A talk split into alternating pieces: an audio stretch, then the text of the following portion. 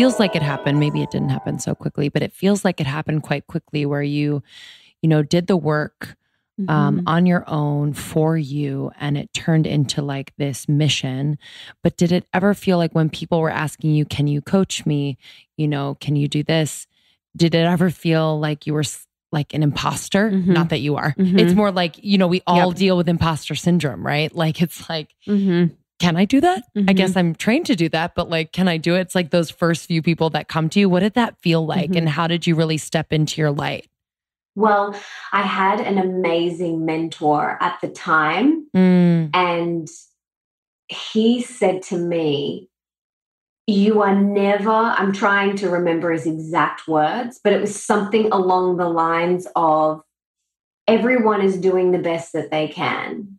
And if you think that you've got to be enlightened to coach someone else, you are never going to get there. Like, no one is perfect. I actually deleted the word perfect and perfection from my vocabulary because you show me someone who has it all together. I want to meet them because can you, like, seriously, like, if you know someone, please let me know because I'd love to shake their hand. But no one is perfect, it doesn't even exist. And he said to me, Melissa, all you have to do is share your experience and speak from your heart. And that's what I did. So I know because I now coach a lot of coaches, I know that that's a big thing for a lot of coaches is they feel like they're imposters. They feel like, well, I can't coach someone on business if I don't have my business sorted. I can't coach someone in health if I haven't got my health sorted. I can't coach someone on relationships if I haven't got my relationships sorted. We're all working on growing and evolving. We're all work in progresses. Like we're never going to get to that point of enlightenment. And when we do, we'll levitate out of this body and we'll leave the world. We'll leave this physical plane. But right now, we're all still here, which means we've all got stuff to learn. So, very early on in my coaching days, I got over that limiting mean girl belief that who am I to coach someone? So, if there is anyone listening that is a coach that has that belief, like just let it go because there's no such thing as perfect or perfection. All we can do is share our experience and speak from our heart and you will inspire other people. And i am honest with my you know with my clients and with my tribe and my mentoring groups and i'm like i'm still working on this guys. You know i'm still mastering my mean girl. I'm still practicing crystal clear communication with my husband every day. I'm not going to stand here and say i am quote unquote perfect. I am still on my path and i'm still on my journey and i I am I'm so grateful to be on this path and be on this journey with everyone at the same time. Mhm. I love that. Something that's beautiful. Something that you mentioned was, um, you know, having an eating disorder and working through that. And, you know, it often seems like there are people that have eating disorders, and then, you know, in order to overcome it, they immerse themselves in um, health coaching or some sort of, you know, way to educate themselves, but also get into it. Like, how did you, I guess, come get through that like how can you talk about the path of your eating disorder and sort of how it brought you to um, finding food that nourishes you rather than restricting So mine kind of started when I was really started when I was 20 when I moved to Paris to dance the Moulin Rouge. That's where Mhm. it got really bad because I was witnessing all of these beautiful Amazonian like women. I mean, if you've been to the Moulin Rouge, like the women are just like off Victoria's Secret's catwalk. Like it's they're stunning. And I was witnessing all of these women walking around calling themselves the most horrible names. I'm fat, I'm ugly, I've Ah. got this, I've got that. Mm, It wasn't a good environment for someone that was in my situation who was very vulnerable and very sensitive to that stuff. It wasn't a very good environment for me to be in at that time. But, you know, there's other people that go there and they're fine. But because of this mental state that I was in, it wasn't a supportive environment for me at that time in my life. And, you know, I did some really stupid things. What I realized after, so then four years later, so that kind of went on for about four years. And then four years later, when I was 24, which, which is when I ended up in hospital, and I realized that I had absolutely, you know, no idea how to look after myself. But when you are in hospital, with a whole i had a whole host of health issues but basically my entire immune system shut down I had chronic fatigue thyroid issues like so many different things but when your health is taken away from you you really do question everything you're like well without my health i can't do the things that i want to do in the world i can't inspire women i can't do any of that and so I really did have to look at the way that I was feeding my body. And so the first step was then enrolling in the Institute for Integrative Nutrition. And I started to understand food as medicine. So that was like my first concept. And I and I started to then appreciate this vehicle that we've been gifted.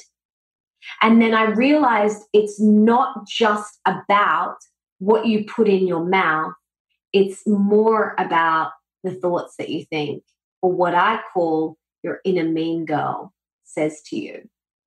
And so I began a deep dive journey into mastering my inner mean girl because that voice was what drove my eating disorder. You're not skinny enough, you're not pretty enough, you don't look like her.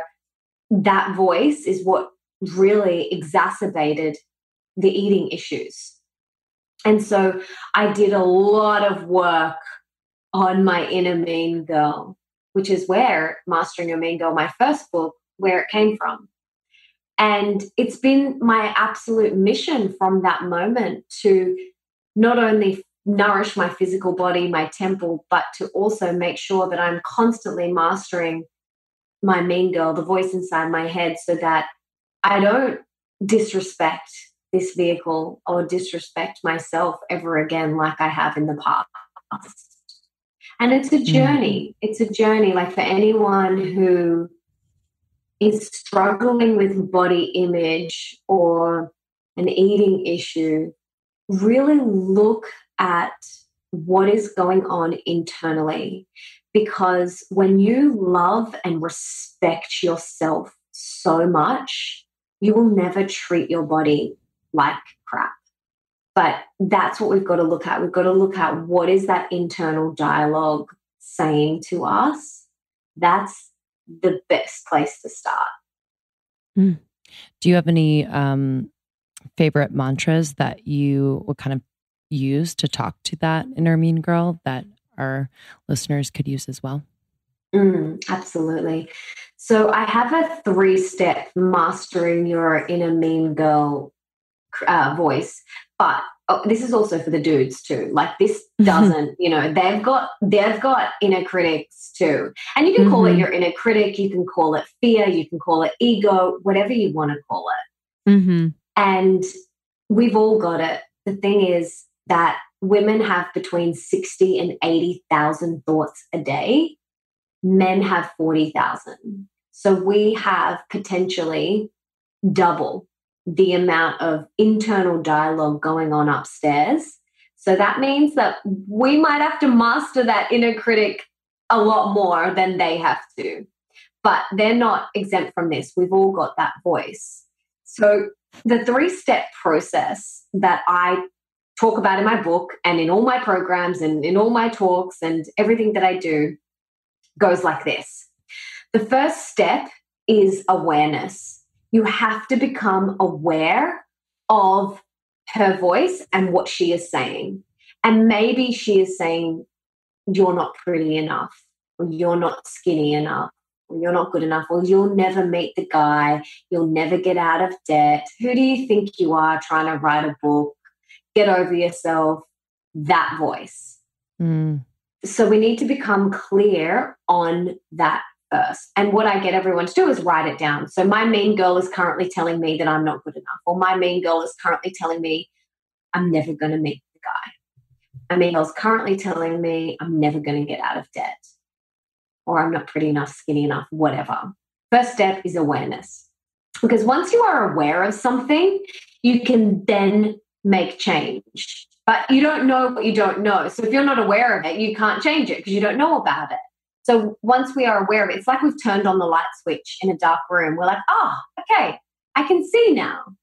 The second step is we gently close the door on that thought. So what most people do and what I've done, you know, in my early 20s was I would let that voice in and I'd let it come into my house, sleep over, wear all of my clothes and sleep in my bed for weeks, months and if not years. But that's what we don't want to do. So when that annoying fear-based voice comes knocking on your door, you say thank you but no thank you. I'm not interested. And imagine it like an annoying salesperson. Like if someone annoying comes and knocks on your door and they're like, want to give you this 45 minute spiel on something that you are just so not interested in, you'd be like, thank you, but no, thank you, I'm not interested. And that's what we've got to do with this inner critic. Thank you, but no, thank you, I'm not interested today. So that is the second step. We gently close the door. And the third step is we choose love instead. So this is when we choose a different mantra. So the first mantra that you were telling yourself is, I'm not good enough.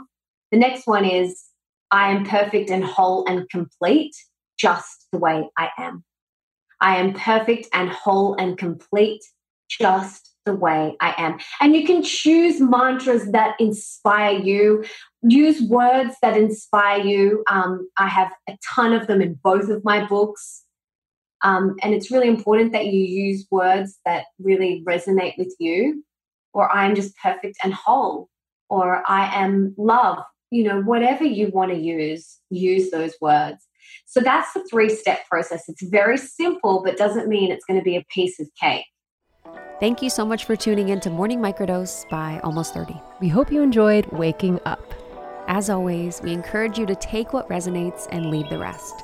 If you enjoyed this trip, tune into the full episode on the Almost 30 podcast. All episode information can be found in the show notes. Make sure to subscribe, and if this becomes a part of your morning routine, be sure to share it with a friend.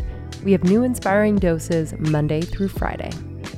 Follow us on Instagram at Morning Microdose and follow Almost 30 at Almost 30 Podcast. Thanks for listening. We'll see you in the Vortex.